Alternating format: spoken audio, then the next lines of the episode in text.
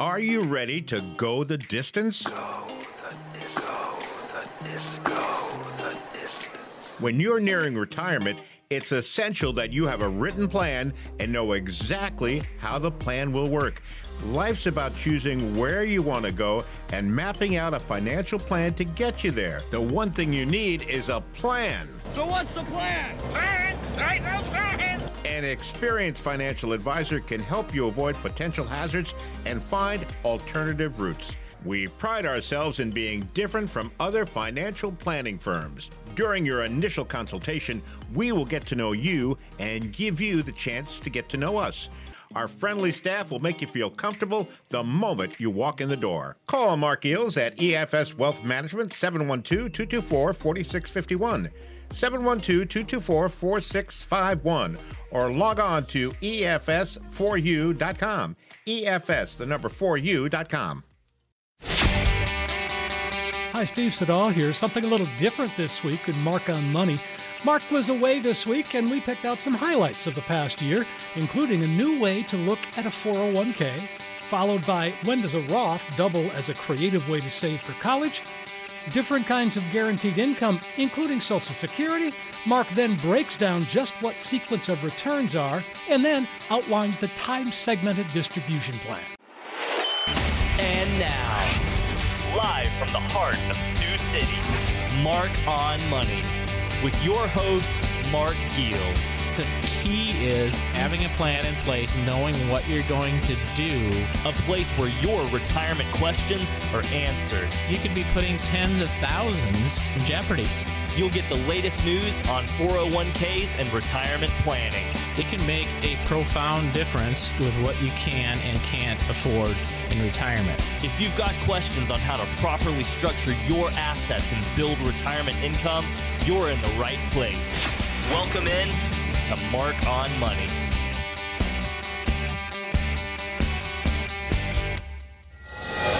What I tell people is when you come into the office and visit, typically, we'll find one or two things right off the bat. Um, and what I tell people is it's like an iceberg. If we find something that right away is pretty obvious that you should have been doing and you haven't been doing, there's usually a lot underneath the water as well that you should be doing and probably aren't.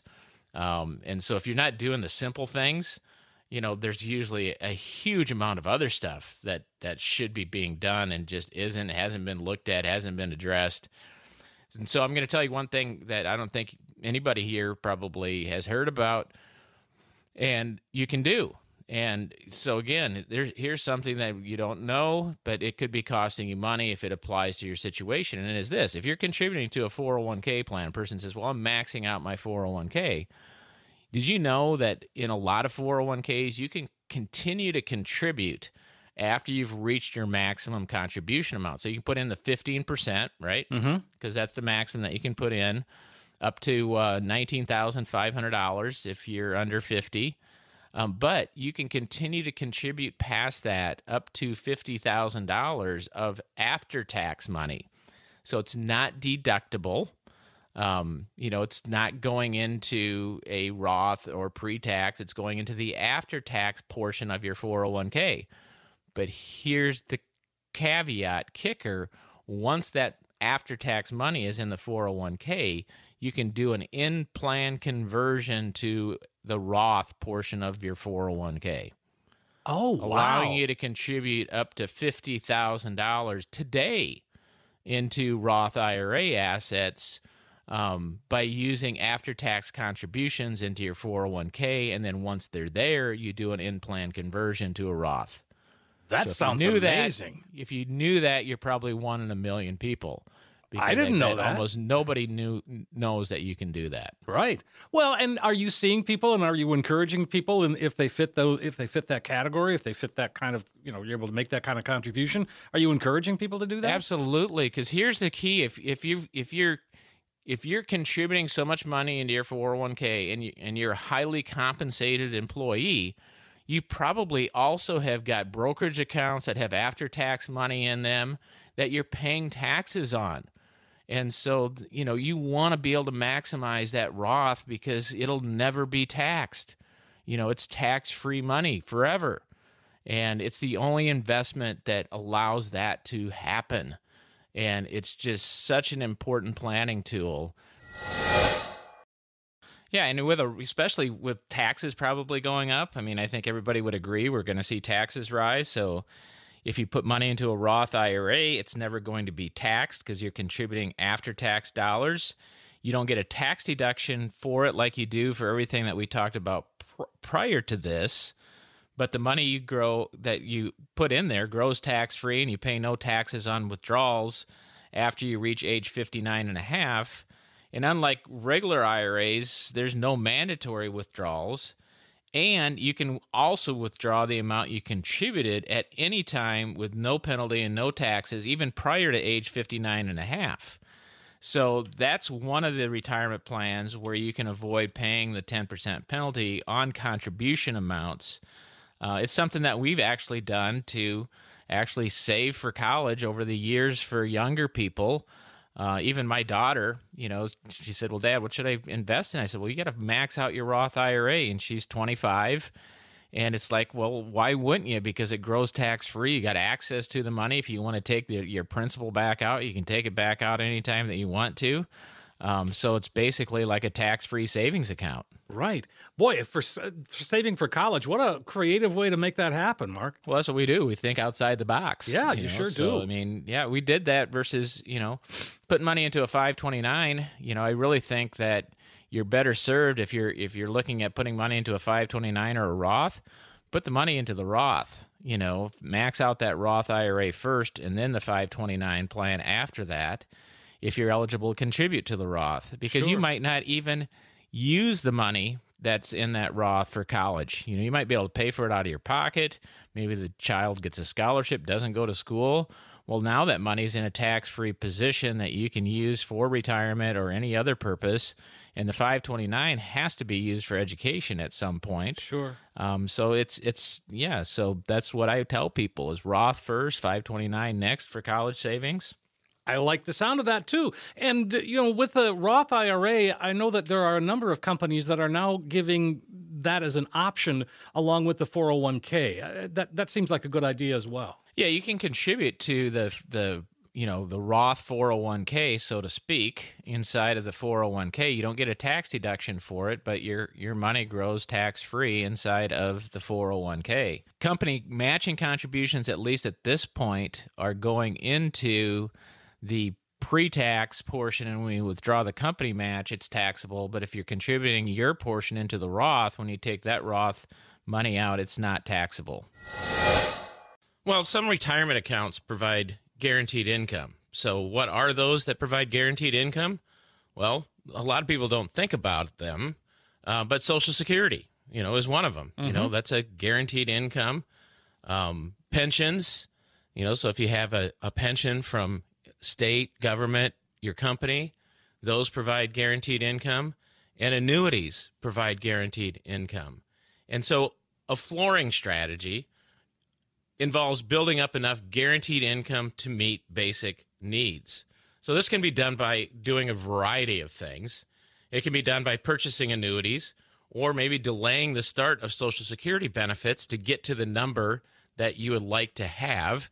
You know, maybe you don't have that floor at the beginning of Social Security claiming if you took it early, but maybe by delaying that Social Security claiming, putting it off, your Social Security benefits will grow so that your floor will also grow and meet that that guarantee that you would like to have, kind of that, that you know, if everything kind of goes by the way, you still have that minimum amount of money to meet those basic needs with, and then um you can start your, your Social Security to get that done later on. I mean, again, how reassuring is that to be able to set up a plan where you know that your expenses are covered? And I mean, again, that just, what a sigh of relief that must be. Yeah, one thing I want to point out that's that's kind of interesting, that people, when you get your Social Security statement mm-hmm. uh, and you look at it, one thing Social Security doesn't do is it doesn't factor in an inflation adjustment because they don't know what inflation is going to be. So the numbers that you see on your benefit statements is showing Social Security and, and no adjustments to it. So what you get at sixty-two versus what you get at age seventy by claiming later on, there's no inflation difference between those two. And so once you build inflation into it, your benefit is usually about a one hundred percent increase from sixty-two to age seventy. Holy You know, the cow. difference between the two. Wow. Um, you know, if you look at it on your Social Security statement, you're like, yeah, I can claim at sixty-two, or I can wait, I can claim at seventy. You know, maybe it goes up by, you know, sixty, seventy percent more. But you've got to factor in, you know, eight years of Social Security inflation adjustments along the way that they don't show you on that statement. So it's a little bit kind of, you know, quirky. And so I'd encourage you to run an analysis that shows what a average inflation adjustment would be. And I'd plug that in at, at around a three percent inflation adjustment to Social Security. Um, you can do it, you know, at two if you're more comfortable being conservative, or if you think inflation is going to continue to uh, be a little bit above average, you could you could plug it in at four. But that would give you an idea of, of what your benefit really is going to be. We do that when we run Social Security analyses for uh, people that come into our office. We use a, a two percent, maybe a three percent inflation adjustment to it. Um, Social Security is averaged, I think, uh, over time, right under about a three percent average adjustment to it. Um, and looking at the at, at your time frame, you know, if you if you wiped out this last decade, your Social Security adjustments just a, is right at about three percent, because you take into the eighties and nineties where you had a little bit above inflation, and then the last decade or so we've had below average inflation, other, up, up, you know, up until the last couple of years anyway. But I'd encourage you to do that, and, and that's just a little bit of, of knowledge that you need to have, that those numbers that you see on those Social Security statements are not taking into account adjustments. So I've got a cool slide. If you ever come and visit me or we do a webinar, I will show you this slide, and it's and it's a slide that shows the S and P five hundred index, you know, starting in the year two thousand and running, you know, for twenty-some years. So the S and P five hundred has averaged about eight percent return since the beginning of this century. And so I asked the question, you know, if you, if I told you that I could get you an eight percent return on your money, how many of you would would agree with me that you should be able to withdraw five percent per year without any problems? All the hands in the room go up. Of course. Right? Yep. And and you should be able to adjust it upwards for inflation, you know, by three percent. If you're earning eight, you take five, next year you take three percent more, you're still earning an eight percent average return.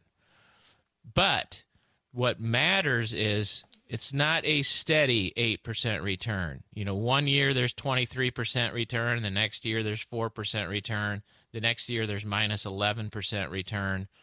And matters on the sequence that those returns come, whether or not your money will last through retirement. So in other words, an eight percent average return, or even a nine or ten percent average return, doesn't matter, because it's the sequence that those returns come in, because they're not all the same each year.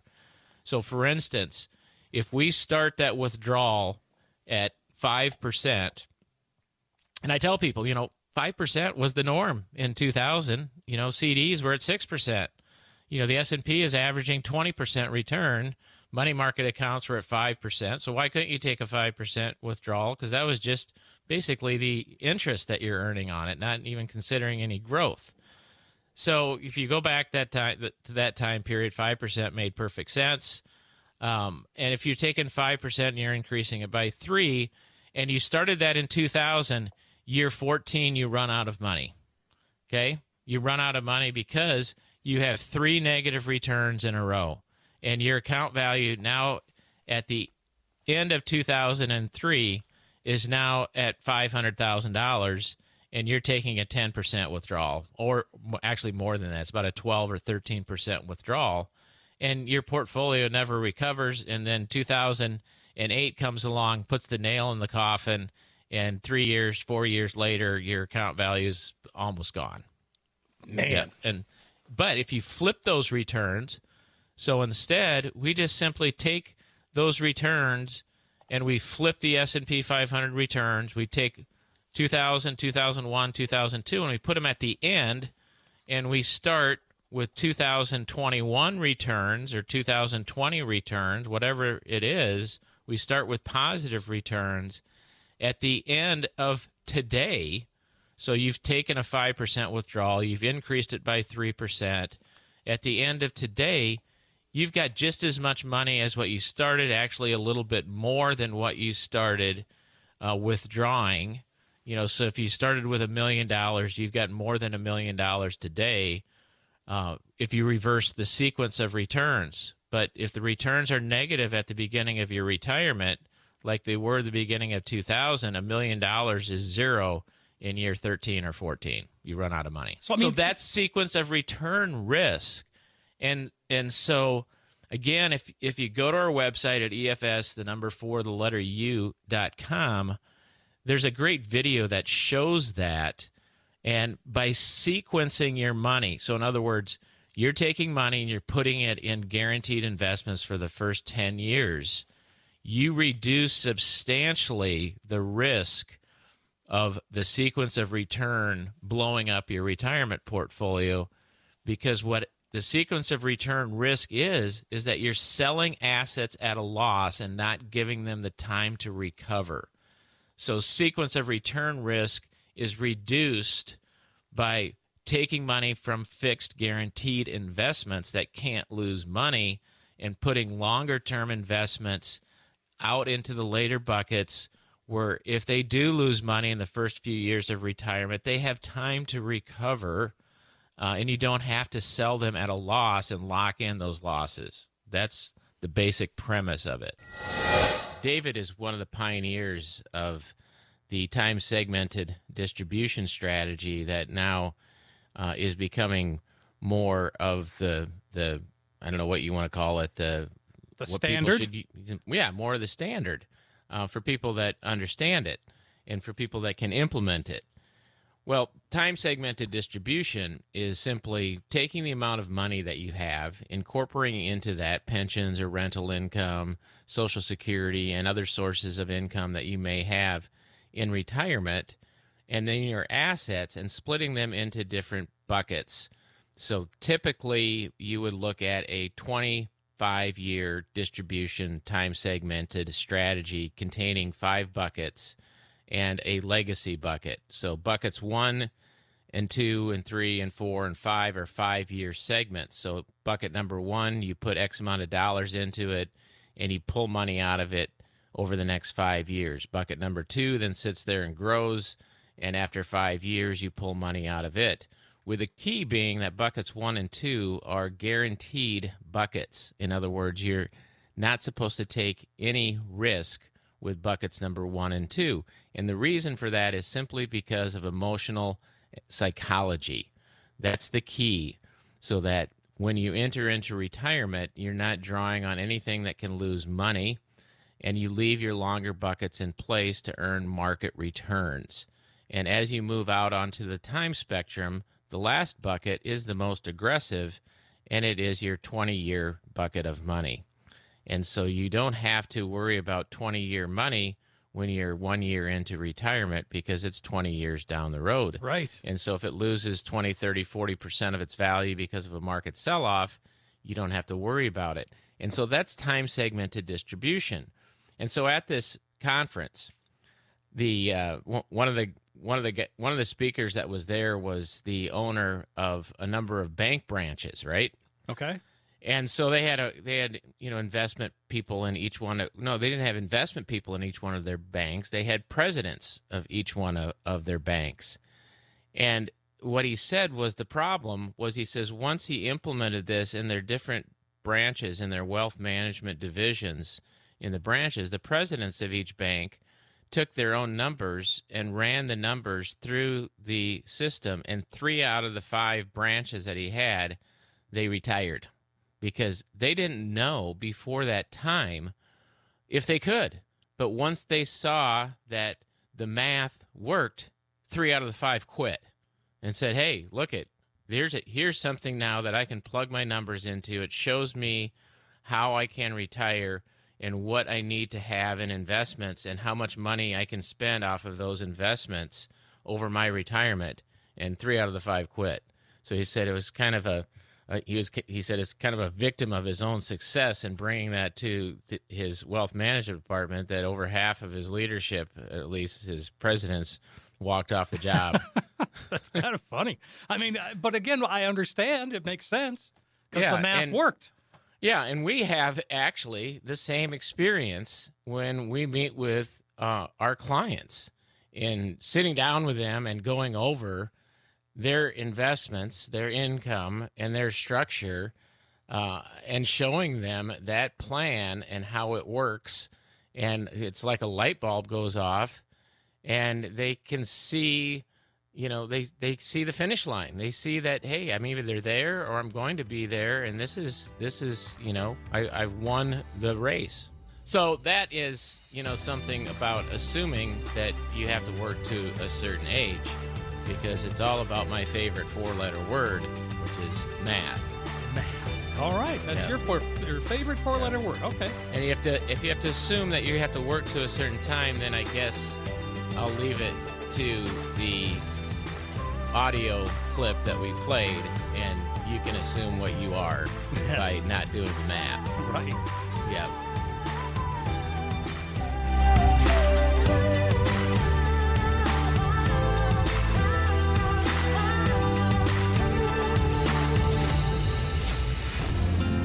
Securities offered through Securities America, Incorporated, member FINRA S I P C. Advisory services offered through Securities America Advisors, Incorporated, an S E C-registered investment advisor. E F S Group and the Securities America companies are unaffiliated. Any comments regarding safe and secure investments and guaranteed income streams refer only to fixed insurance products. They do not refer in any way to securities or investment advisory products. Fixed insurance and annuity product guarantees are subject to the claims paying ability of the issuing company. If you remember these T V shows, you're getting ready to retire. Whenever I see a big pair of feet or a cheesy mustache, I'll think of you. You got spunk. I hate spunk. I'm one guy who ain't prejudiced against anybody who uh, may be less superior to me. It kind of sneaks up on you, doesn't it? Oh, gee. You deserve a secure, independent retirement. A retirement that is prepared to handle pitfalls like inflation, health emergencies, stock market volatility, and taxation. You've worked hard for your money and will work just as hard to protect it and grow it. Retirement planning doesn't have to be difficult.